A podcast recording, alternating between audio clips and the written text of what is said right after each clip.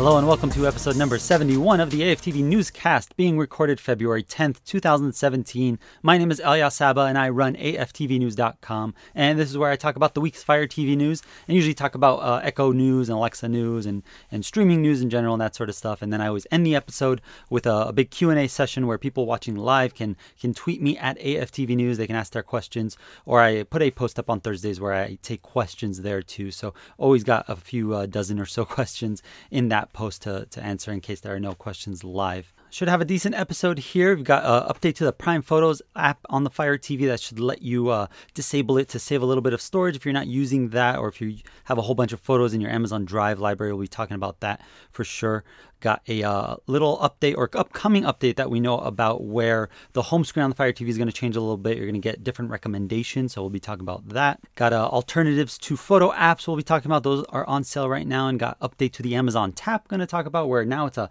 hands-free device. So I've got that here. Going to show it off, show you how that works and all the little ins and outs. Let you decide whether you want to pick up an Amazon Tap now that it's uh, closer to the actual Echo devices, where you don't have to actually push the button or tap the button anymore. So it should be a good episode. Uh, let's go ahead and get right into it. So first up is that update to the uh, Prime Photos app on the Fire TV. This update is uh, only affecting the devices with the new user interface right now, as far as I can tell. Uh, those would be the second gen devices. Uh, the first gen devices are still going to get that new user interface, uh, but I would think it's going to come in about a month or so. Amazon hasn't said specifically when it's going to come, but we are expecting it in the first quarter of the year. So that first quarter is uh, end of March, so we're already almost in the mid February. So I'm expecting it, you know, within the next month to be released. That new interface to the first gen Fire TV and the Fire TV Stick. Before we get into the details of what changed here with the Prime Photos app, I do want to briefly talk about the uh, latest software version on the Fire TV, uh, the Fire TV 2 and the Fire TV Stick 2, that is specifically. So Amazon has this page. If you're watching the video version, you can see it here. It's their Amazon Fire TV device software updates page, where basically they just list the latest software version and they list uh, the most recent changes to that software version. Uh, and this is where I learned about that Prime Photos app update. It's one of those things where because it's an app update, not an actual OS system update. It kind of just uh, gets updated in the background in silent. There's no indication that it's updated. So it's one of the things that's harder for me to uh, detect and to, to figure out it's actually happened. So thankfully, they actually did update this software update page on Amazon.com. To, to show details about that. So you can see here new enhanced features. It says you can now disable your Photos app, blah, blah, blah, blah, which we'll get into. But the reason I want to talk about this first is right up here, latest software version. Amazon has it now listed, so they updated it when they added this new enhanced feature blurb for the Photos app, they actually updated the latest software version number. Now, the reason I want to talk about it is because I think this is an error. So, uh, a lot of people kind of look at this, and whenever it changes, they send they tend to send me emails letting me know it's changed and and let me ask me what's what's in the software update. Have I received it? Um, I don't think this is an actual software update. So, the previous software version for the Fire TV 2 and the Fire TV Stick 2 was version 5.2.4.0, and I think that is still the new software version, despite what this page actually says. Uh, the reason is because, uh, first off, the 5.3.2.0, which is what the page now says is the latest software version, that is quite a big jump from the 5.2.4.0 software version. Um, not an unreasonable jump. I mean, Amazon has gone up quite a bit from one version to the other, eh, you know, depending on how long of a time period has passed in between the two software versions. Um, but I don't think they have reason really to go up to a 5.3.2 version from a 5.2.4 version, but that's not the main reason why I think this is an actual error. The main reason is this build number. Uh, the reason I think this is an error is because these Fire TV 2 and actually all the Fire TVs, their build numbers are always starting with a 5. Uh, it's not unheard of for Amazon or, or a software company to, to change the build number drastically for whatever reason, but in the past it's always started with a 5 and now it starts with an 8. Uh, more so, this build number is actually the exact same value as the software version number of the new Prime Photos app. So if you go into your app settings on the Fire TV and you look at that version number of the latest Prime Photos app, it matches this build number exactly. So I think this build number is not the build number for the new OS update that's supposed to be coming out. It's actually just a mistake. Somebody, when they came in and edited this page to add the new info for the Prime Photos app, decided to put the build number for the Prime Photos app where the build number for the Fire TV's OS should be. So Uh, my opinion, I'm just saying that right now. So, uh, in case people go here and they see this is a new version number that is higher than the one they have, and they're wondering why they haven't received it yet, I think it's a mistake. I think it's going to get updated and reverted back to that old Fire TV, you know, OS and build number that we previously had with the 5.2.4.0. So, just wanted to put that out there, let you guys know there. For those of you who are actually tracking the Fire TV version numbers and keep a, a close eye on that, maybe as much as I do. All right, now back to the actual Prime Photos app that got updated and what it is bringing to the new devices. Um, first, like I said, it is a app update, a system app update. So the Fire TV itself comes pre-installed with certain apps like this Prime Photos app, uh, like the Amazon Music app. You know, there's a whole bunch of different system apps that are on there. And at any point, Amazon can push out a update to those apps. Those updates do not show any notification at all. It's not like a system update where you actually are told there's a system update and Fire TV has to restart to install it and all that stuff. These just get downloaded in the background, and when the system is idle, they get updated uh, just in the background, and then you know they're just there and updated and and changed changed. Uh, I wish Amazon would use the new notification center that they added to the new interface to actually notify you of these system app updates, but unfortunately, they do not do that yet.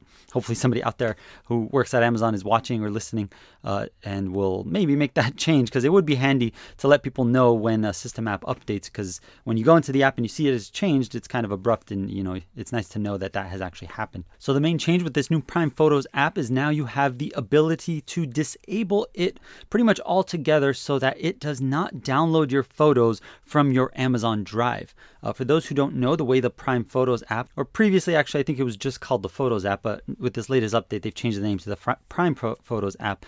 But for those who don't know, uh, this app basically lets you view photos that are stored on your Amazon Drive. Uh, everybody who has an Amazon account gets a free uh, allocation. I forget exactly how much, maybe it's five gigabytes or so of free Prime, am, oh, sorry, a free Amazon Drive storage. If you're a Prime member, you get unlimited photo storage on your Amazon Drive. And so this app lets you view those photos that are stored there. One of the problems though is that the Prime, Photos app on the Fire TV has to actually download those photos, or at least some of them, onto the internal storage of your Fire TV itself. And you guys are well aware that the Fire TV and the Fire TV stick only have 8 gigabytes of internal storage.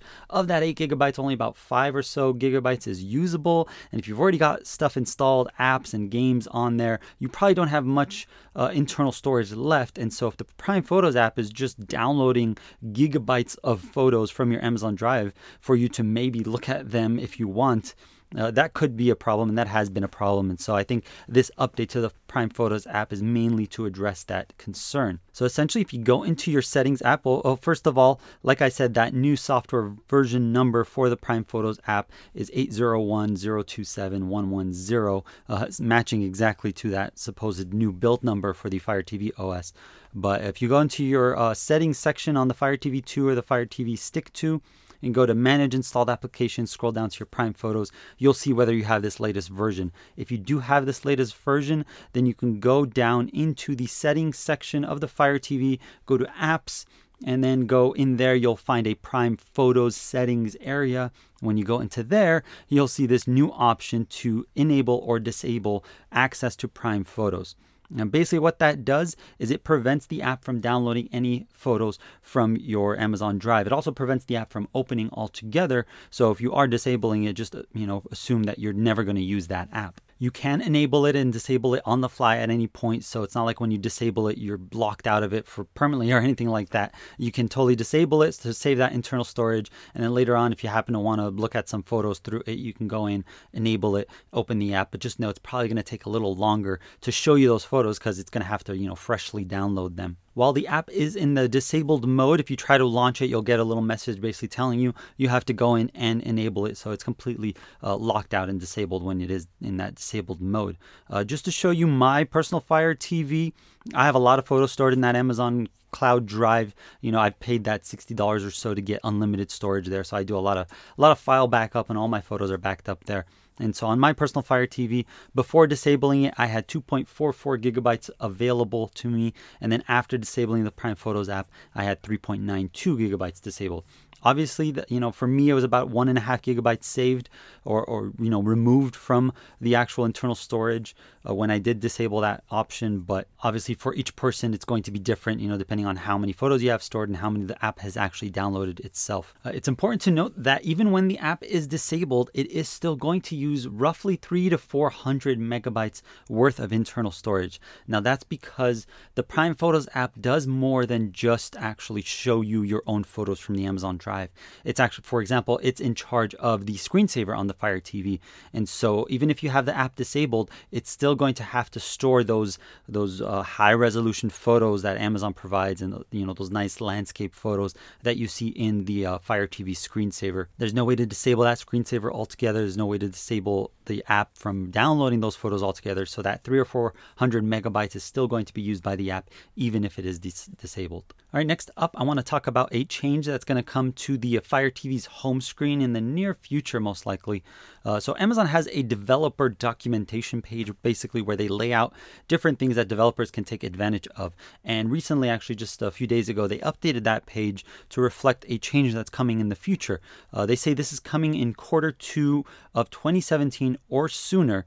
Um, so basically, apps are going to be able to recommend content to you on the Fire TV's home screen. If you're a, a, Netflix subscriber or an HBO Now subscriber, you've probably already seen this in action. Where if you go to your home screen, you'll actually see a row that says Netflix rec- recommends, and then there'll actually be content that's only available through Netflix, or not only, but there'll be content that's available through Netflix. And basically, Netflix itself, the app, not Amazon, but Netflix is actually pushing that through the Fire TV's interface and making that available to you there, so you don't have to actually dive into the app to see those recommendations. So, back a few months ago, when Netflix actually got fully integrated into the Fire TV's actual interface into the Fire TV search.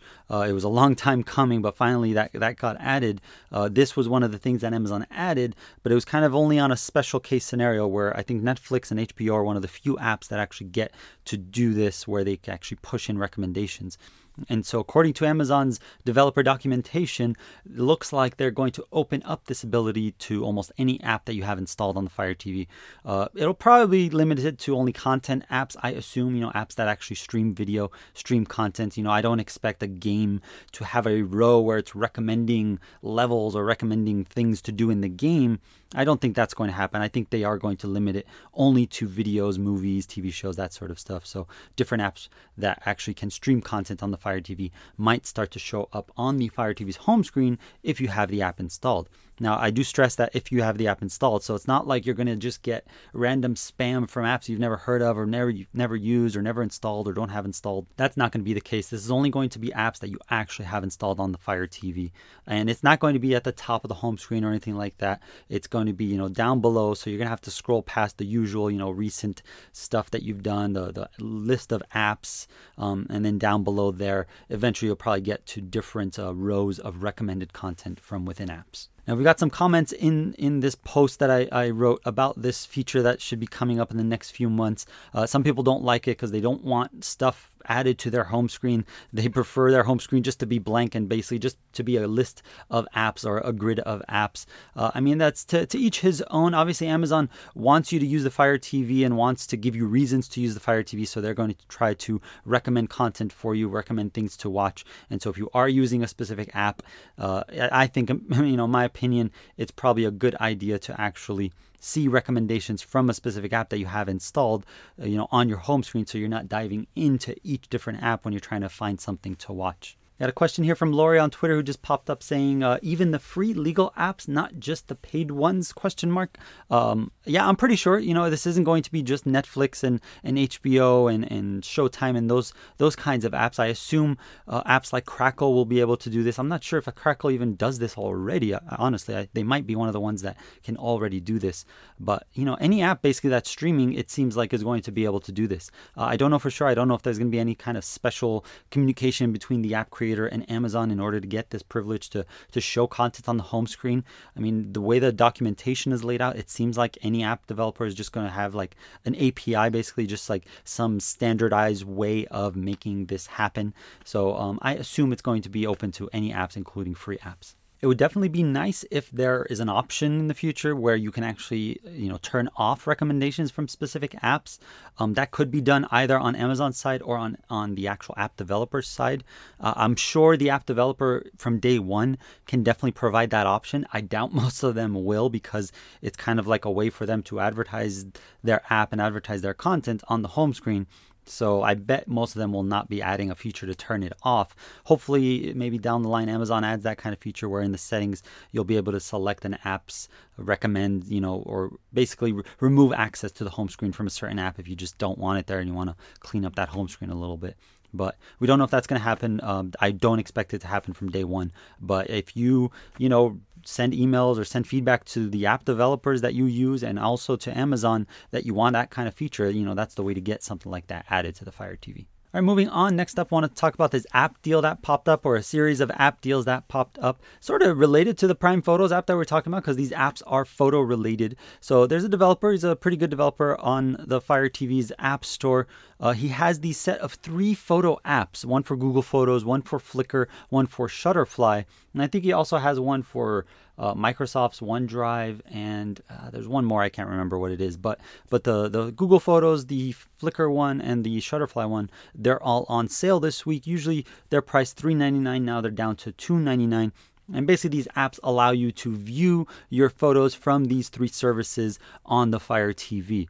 Uh, each app does its own service. So if you have photos on multiple services, you are going to have to buy multiple apps. Unfortunately, it's not just an all-in-one Photos app.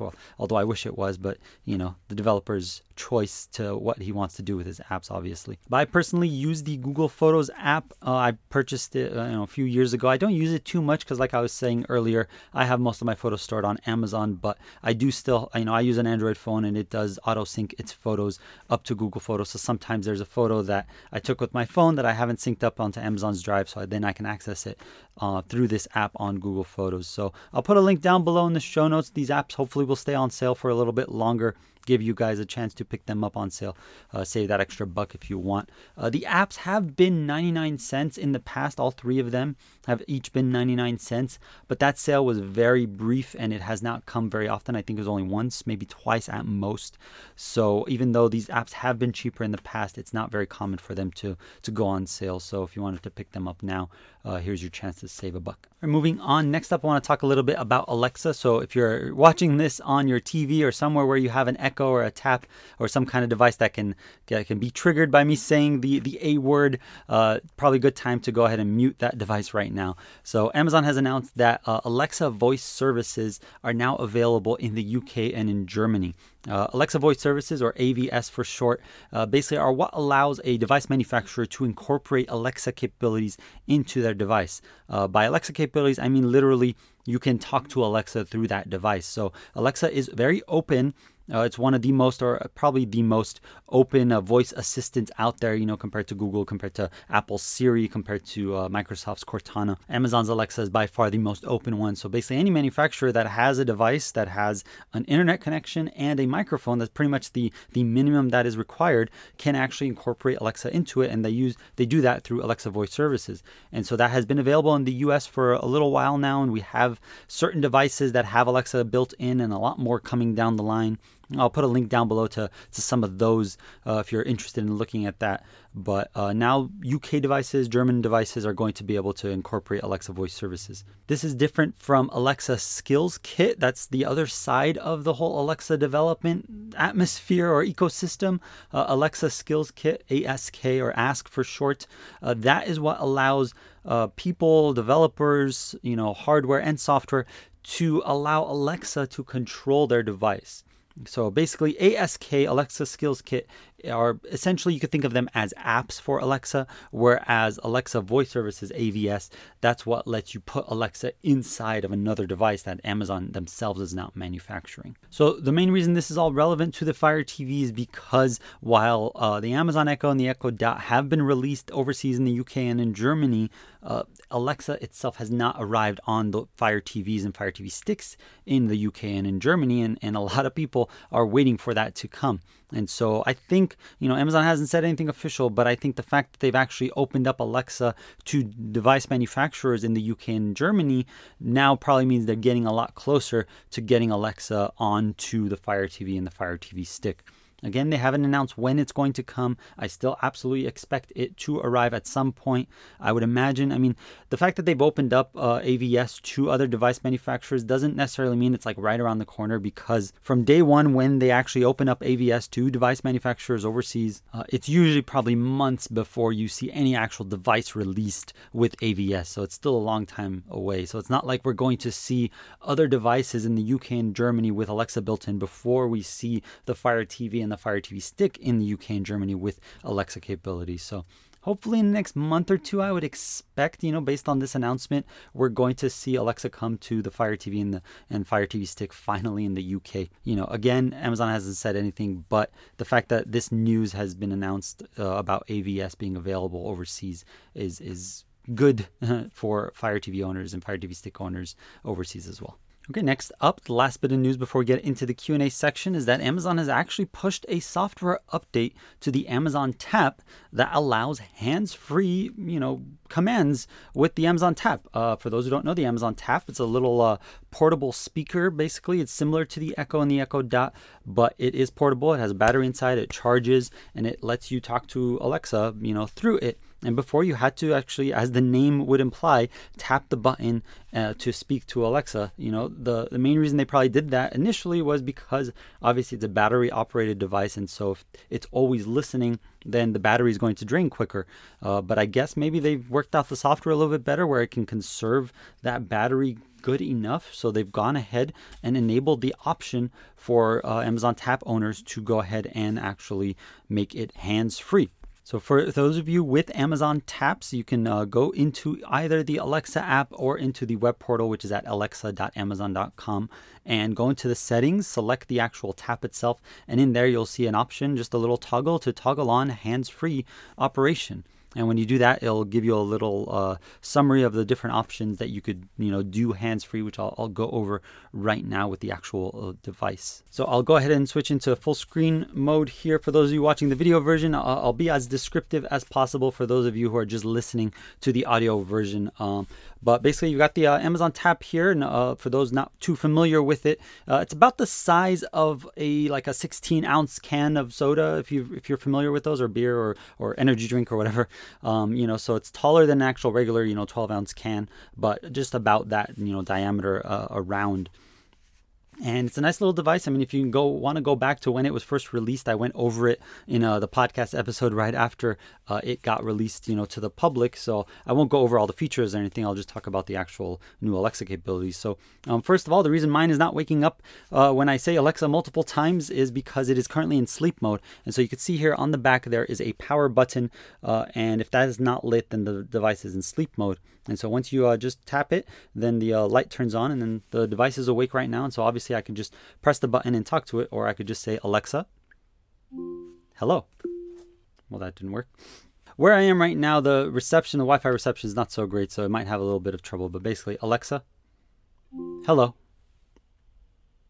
Hi. So there you go. Um, pretty straightforward. When you when you say the magic A word, uh, it will light up the little uh, usual indicator. So you know normally when you actually press the button, hello. Hi. It will actually you know light up those but you know when you actually say the a word the wake word it will uh, light them up give you a little beep that it's actually listening. You could just talk to it. Uh, you don't actually have to pause in between saying the wake word and actually you know waiting for the beep and and speaking. You can just speak straight through that beep if you wanted to. That works just fine so Amazon normally states that the uh, tap can have nine hours of continuous playback on a full charge.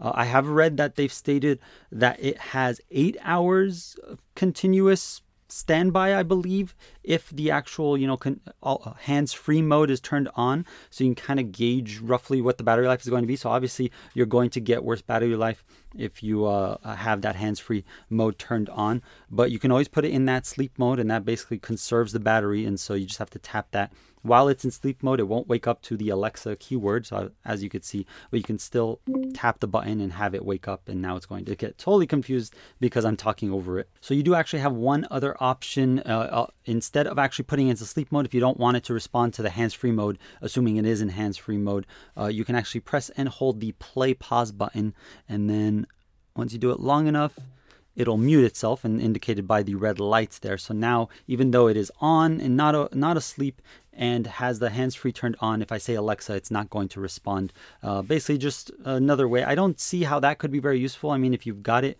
muted, I guess it's like a temporary way of keeping it from waking up, but you might as well just put it into sleep mode.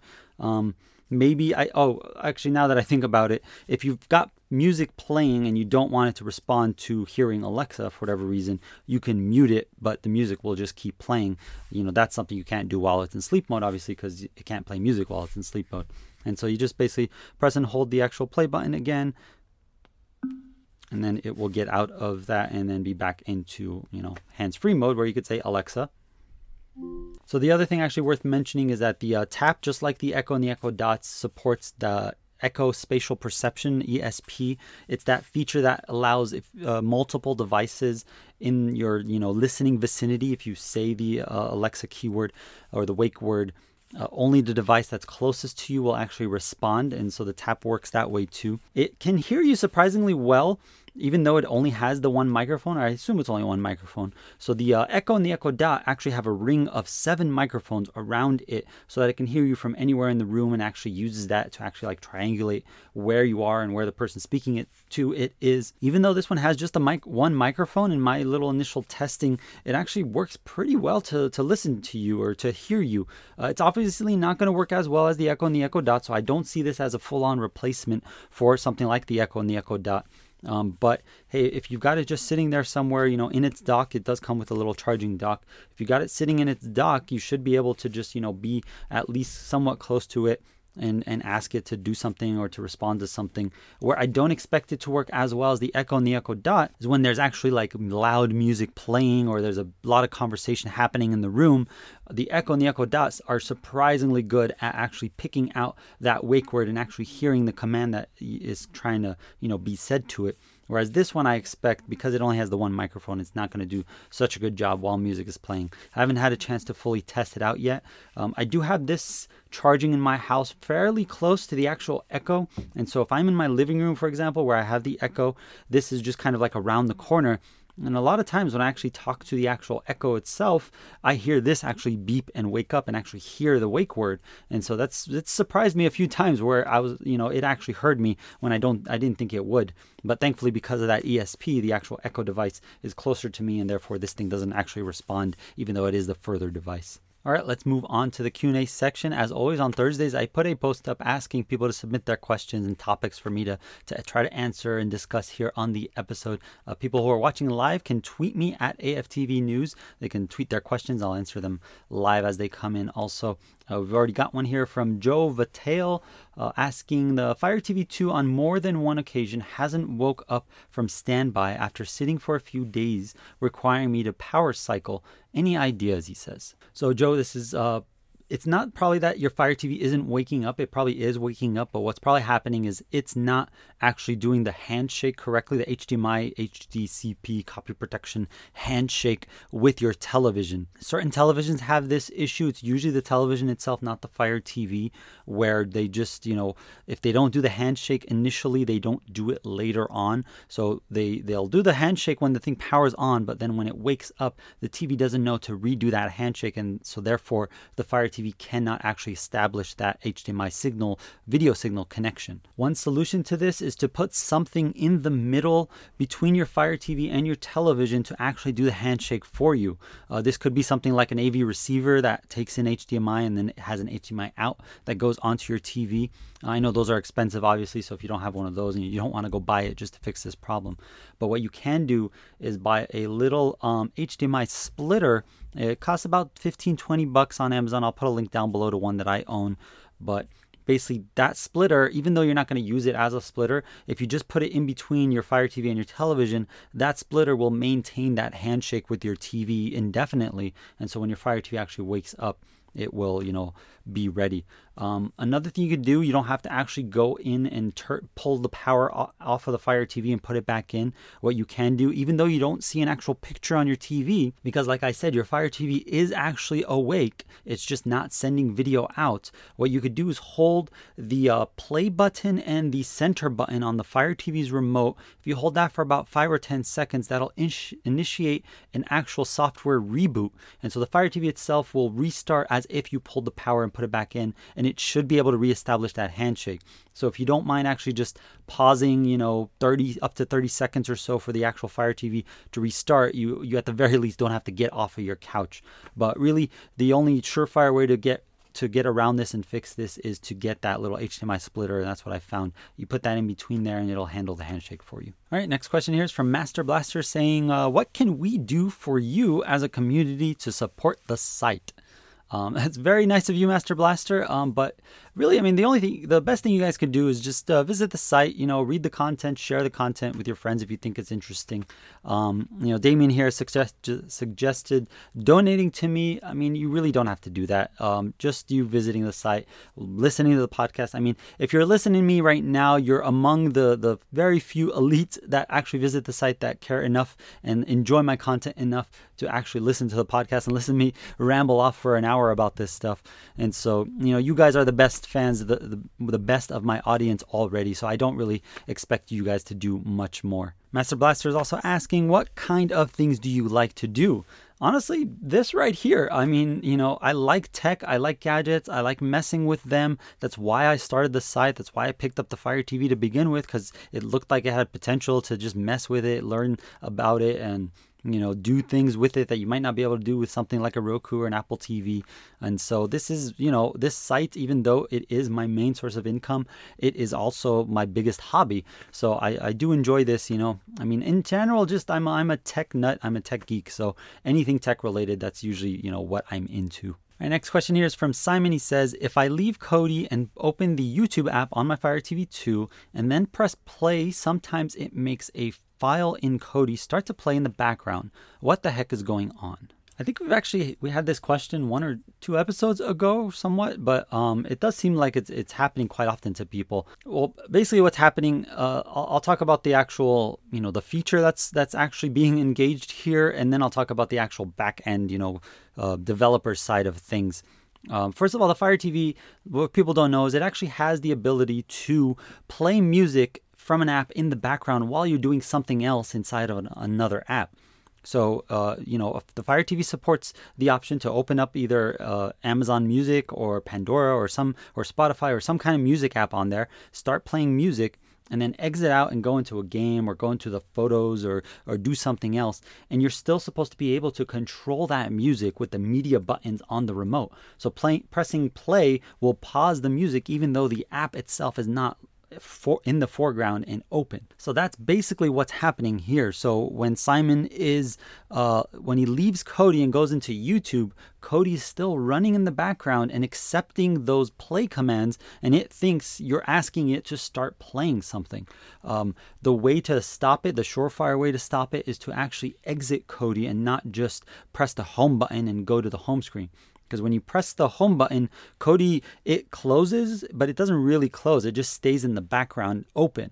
And so if you go to the Kodi home screen, there's an actual option, I think lower left corner of the previous interface. I don't know the new interface exactly where it is, but there's an actual exit button. And so if you go in and actually select exit, Kodi will close and fully close. And so you'll never have this problem where when you're inside of another app and you happen to press play, it will actually, you know, start something playing in Kodi in the background. So on the developer side of things, what's actually happening uh, are two things. So there's something called audio focus and there's something called um, like what is it a media button request or, or or you know control of the media button something like that so these apps that can actually play music and play videos music more so than videos but the video apps do this too they can actually they need to request audio focus so that what they're playing is you know the main thing that's playing because only one thing can really have audio focus at once. And they also need to request uh, focus for the uh, media buttons themselves so that you know a background app doesn't actually you know claim that focus.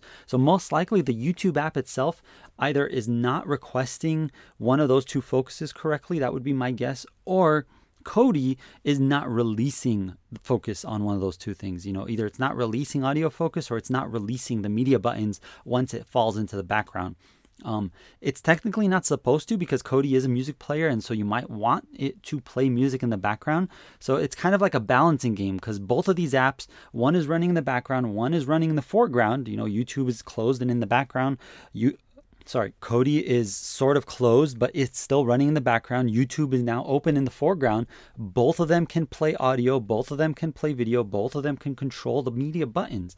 So it's kind of like, uh, you know, the two are fighting each other. So you can't really blame either one. Um, what Kodi should probably do is remove focus because it is in the background and give that focus to the YouTube app. But it's possible that there's just a bug there somewhere, either in the in the Fire TV or in one of those two apps where it's not working well. But surefire way exit the app completely, Kodi specifically. If an app does not have an actual exit option, you can go into the actual settings, applications area of the Fire TV, go to manage applications, scroll down to the application, and go in there and force stop the actual app. Obviously, that's a lot to do, and you don't want to do that every single time, but it's the, the only real surefire way that you won't have this issue. Our next question here is from Mike says, Any word on Fire TV 3? I'm assuming a spring release based on history, he says. Um, I actually talked talked about this in depth in the previous episode, episode 70. So, uh, Mike and everybody else who's interested in Fire TV 3 talk, definitely check out that episode. I went into it in depth. Uh, personally, uh, you know, in brief, I don't think it's going to come in the spring. I think it's going to come at the end of the year near the holidays, you know, that October, November time period. All right, next question here is from CD Lenford. He says, I miss quickly double clicking the home button to get the app I want. Since being on the second gen stick, I now have to hold the home button to select app icon and then find the app I want to launch. Double click is still recognized, but only to tell me I can't double click any workaround or hacks to restore DoubleClick app launcher. Uh, no, unfortunately, CD Lenford, there are no workarounds right now. I mean, back when, uh, what was it, the 5.0.5.1 software update, Amazon pretty much, you know, squashed all the abilities to detect the actual home button for apps. Maybe if the device is rooted, but uh, you say you have a second gen stick and those have not been rooted at all. So I know you're you can't root. That's not an option.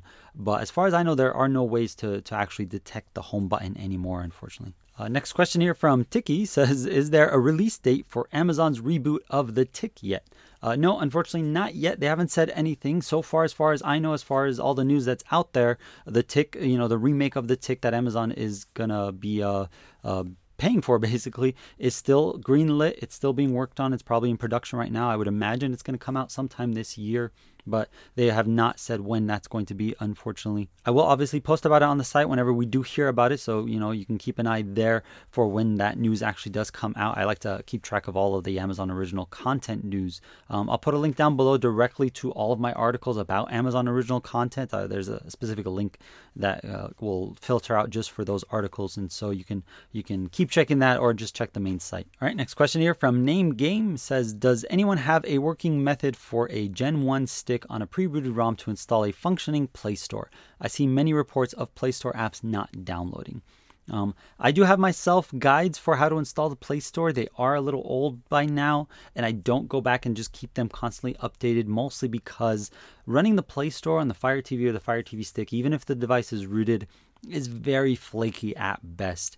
You know, it'll work, you know, initially, and then, you know, down the line there'll be updates, Google will make changes, and things will just stop working. Or, or actually, what's uh, more common is the uh, Play Store itself still loads, but the, the app selection is limited because the Play Store does not recognize the Fire TV or the Fire TV stick, and so therefore it doesn't know its capabilities, and therefore it does not know which apps to make available through the actual Play Store. So, there's really never going to be a rock solid, you know, way of installing the Play Store on the Fire TV and Fire TV stick. Um, you can look back at my guides, I'll put them down below.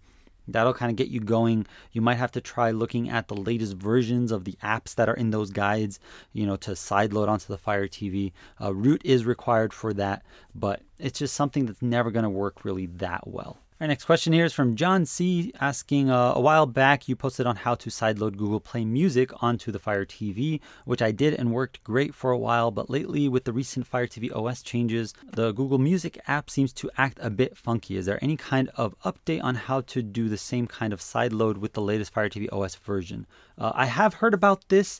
Um, I came across some people talking about this on XDA. I will put a link down to the forum thread about this. I have not looked into it myself to know if they've actually figured out a fix for this.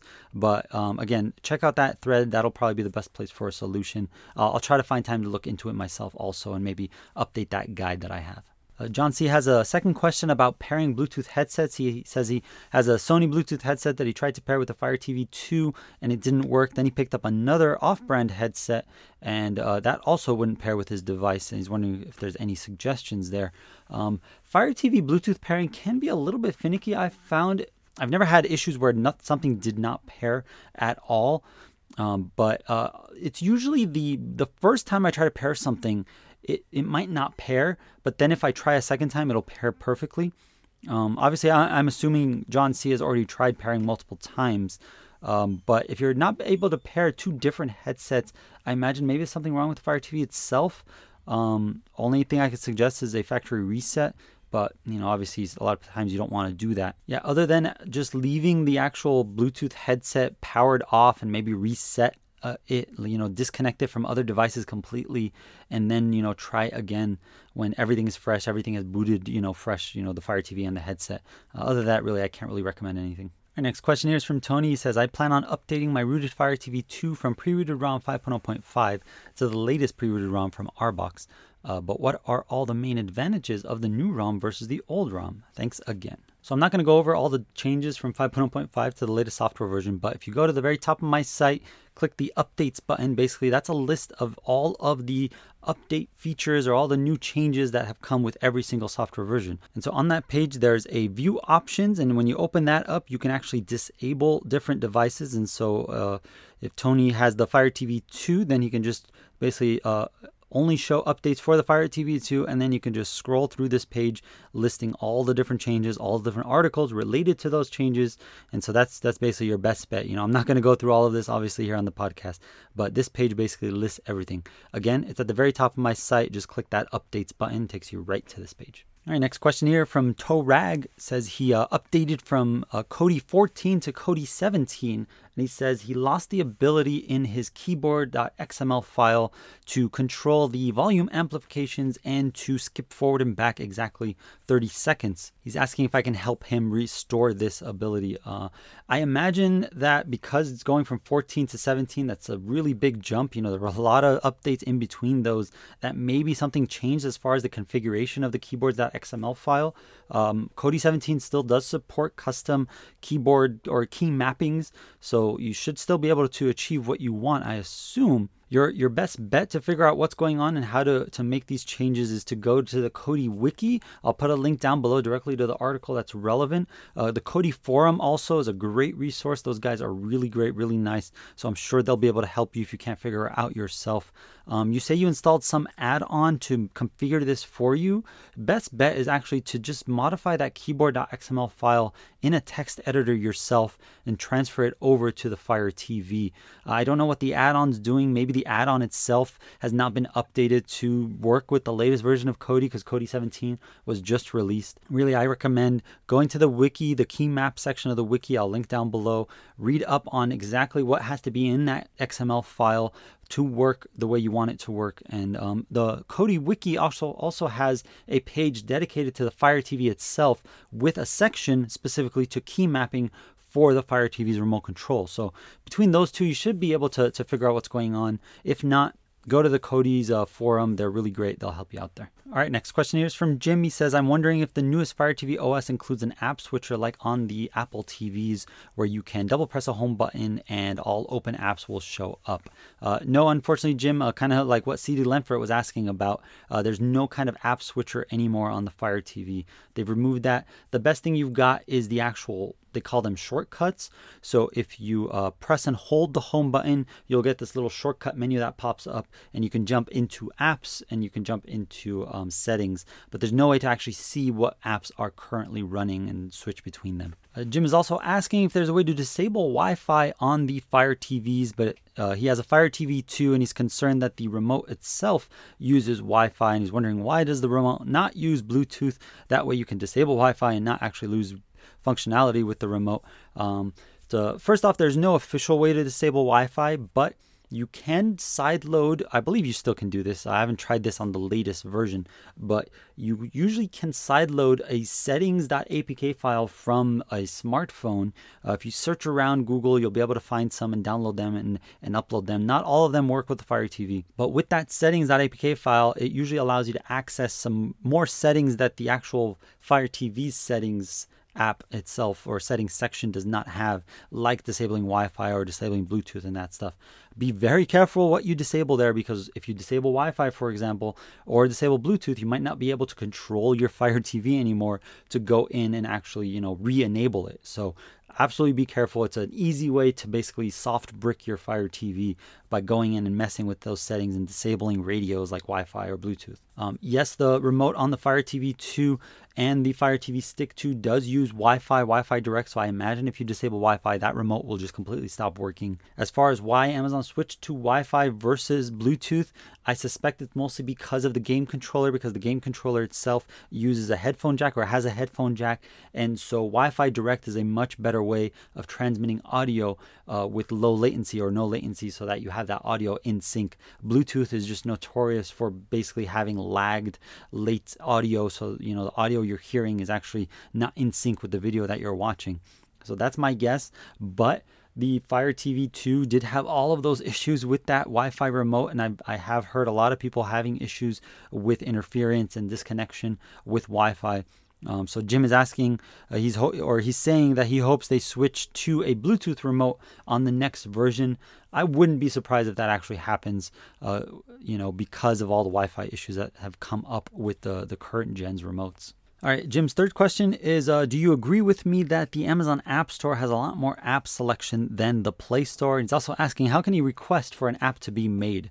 Um, I do agree that the Amazon's Fire TV App Store has a lot better selection than the Android TV's App Store. Um, I don't think the Amazon Android App Store, you know, for smartphones and for tablets, has a better selection than the Google Play Store for smartphones and tablets. So it's like Amazon has the better TV app selection, but uh, Google definitely has the better smart home and tablet app selection. So that's that's my opinion there. As far as requesting an app to be made, uh, really all you could do is go into like forums and comments and and make a request that way. There's no real like official way to submit a request for an app to be made. Next question is from Ralph M asking, did you try enabling the Plex Alexa skill? If so, did it work for you and do you need Plex Pass for it to work properly? Uh, yes, I did enable it for myself. I actually set up a, a Plex server and set up the Plex skill and, and went ahead and and tried it out and set up my whole library just because I'm mostly a Kodi user for my local content. Uh, not a big fan of Plex because of the, the Plex has some uh, audio audio surround sound issues on the Fire TV. It doesn't support as many codecs as Kodi does because Plex basically supports the codecs that Android supports by default, and Android does not support a wide selection because it relies on the apps themselves to support those codecs. And so Kodi itself has codecs built in, but Plex does not have all of the uh, different uh, surround sound uh, audio codecs. Yeah, as far as it working, it worked it worked fairly well for me. It was kind of flaky. Usually, when I got it to start working, it would be stable and keep working, so I could just continually ask for different things, for it to start playing something, for it to pause, for it to rewind, and that sort of stuff.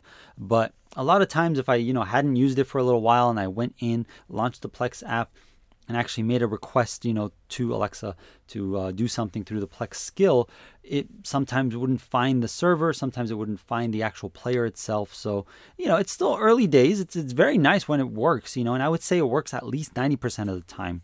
Um, I wish there was a way for the skill to actually launch the Plex app on the Fire TV. It would be really nice. That's kind of like the biggest thing is like I, I have to pick up the remote or or anybody, you have to pick up the remote, open the Plex app, and then you can request something. So It's not as handy to start playing something as I, I was hoping it would be, but it is handy to like stop and pause if you've already got something going or, or change, you know, an episode or start a movie or something like that, you know, going from one thing to another. Uh, but just the fact that you have to actually manually launch the app still just means like I'd rather just might as well just use the remote then to, to find what I want. As far as requiring the Plex Pass, I'm pretty sure I still have not found out 100% whether uh, the Plex Pass is required, but I'm like 90 95% sure you do need a Plex Pass to use the Alexa skill. Um, you got to remember, Plex is a fairly big company. I mean, now they've got, got a bunch of employees and they are, you know, supporting this app. They've got a very nice free version, but, you know, they got to support themselves somehow, and that's they do it through the Plex Pass.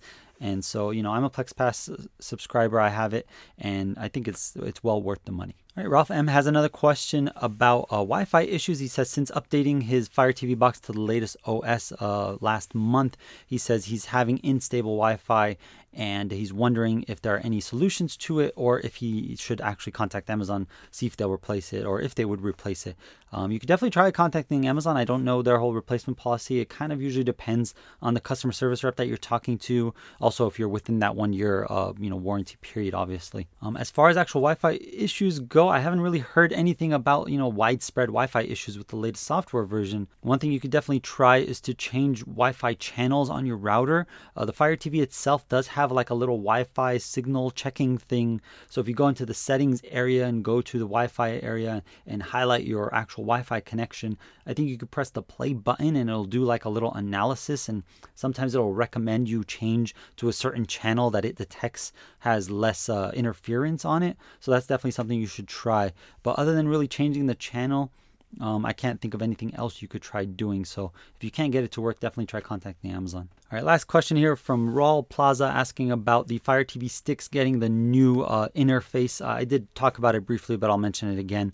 Uh, the Fire TV 1, first gen Fire TVs, that's the 2014 model, and the Fire TV Stick 1, those are the uh, 2015 model that came out in, in 2015. Uh, those are going to get the new interface. It has not rolled out at all to any devices yet, any first gen devices yet. So we don't know exactly when it's going to come. It is going to come. I personally expect it to come in about a month or two at most, because uh, I think I read somewhere that it was supposed to come in the first quarter of 2017. And so the first quarter of 2017 ends at the end of March. So I expect the new interface will come to first gen devices by the end of March. All right, that will conclude the 71st episode of the AFTV Newscast. Thank you so much for watching and for listening. Uh, if you're watching on YouTube, please click through, hit that like button if you enjoyed the episode, and hopefully, if you stuck around to, to the very end, I'm assuming you enjoyed the episode. Otherwise, what are you doing? You know, sticking around this long. Um, but yeah, uh, hitting that like button really helps. You know, get a little bit more exposure. Um, subscribing to my YouTube channel also helps. I know I haven't put up any videos recently other than the actual podcast videos, but you know, hopefully, I'll have something down the line uh, shortly. But uh, also, if you like the uh, audio only version, you can definitely subscribe to, through any of the podcast clients iTunes, Stitcher, TuneIn, Google Play Music, all the different, uh, you know, Overcast, all the different uh, podcast clients usually allow you to subscribe that way also. Now that I actually think about it, there's a very slight chance that I might miss next week's episode. I don't know, but just definitely want to mention that right now for those of you who have stuck around this long. Um, very slight chance. I'll, I'll, I'll try to find out and post something ahead of time. But again, thank you so much for watching, and hopefully I'll see you next week. If not, then the week after that.